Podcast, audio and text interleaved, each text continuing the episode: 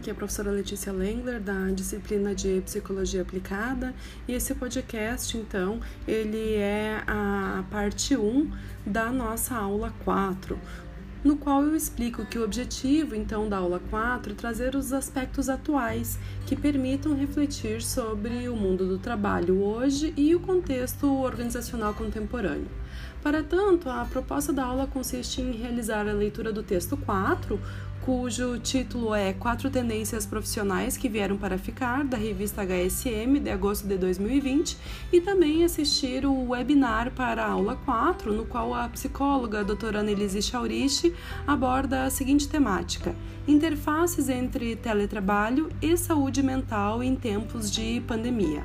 Lembrando que esse webinar, então, ele foi promovido pela FISM e ele tem aí uma duração de uma hora e meia, portanto, eu uh, sugiro que vocês façam, né, uh, assistam esse webinar e já vão identificando os elementos que vocês gostariam de abordar aí na tarefa 4. Então, ah, na aula de hoje nós temos o Fórum 4 e a Tarefa 4, com base aí nesses aspectos e também pensando que a nossa aula está é, é, destinada em quatro momentos ou quatro partes.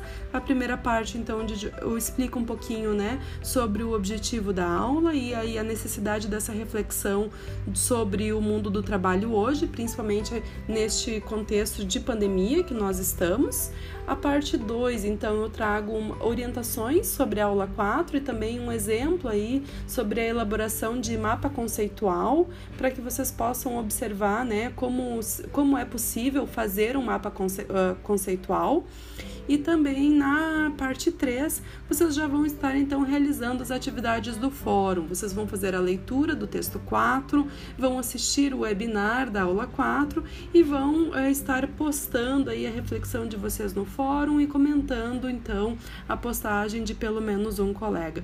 Por último, então, vocês realizam a tarefa 4, que é a elaboração deste mapa conceitual, e vocês têm mais orientações sobre a elaboração desta atividade. Então, em anexo, lá na tarefa 4 do Moodle, vocês têm um arquivo, então, em PDF, que vocês podem acessar algumas orientações, e também no próprio link aí da parte 2 da nossa aula. Então, desejo que vocês uh, realizem ótimas atividades e as reflexões estejam dentro aí do objetivo da nossa aula, que é contemplar então, né, esse contexto organizacional mais contemporâneo, ou seja, os reflexos que nós estamos sentindo aí atualmente. Tá bom, pessoal? Boas atividades.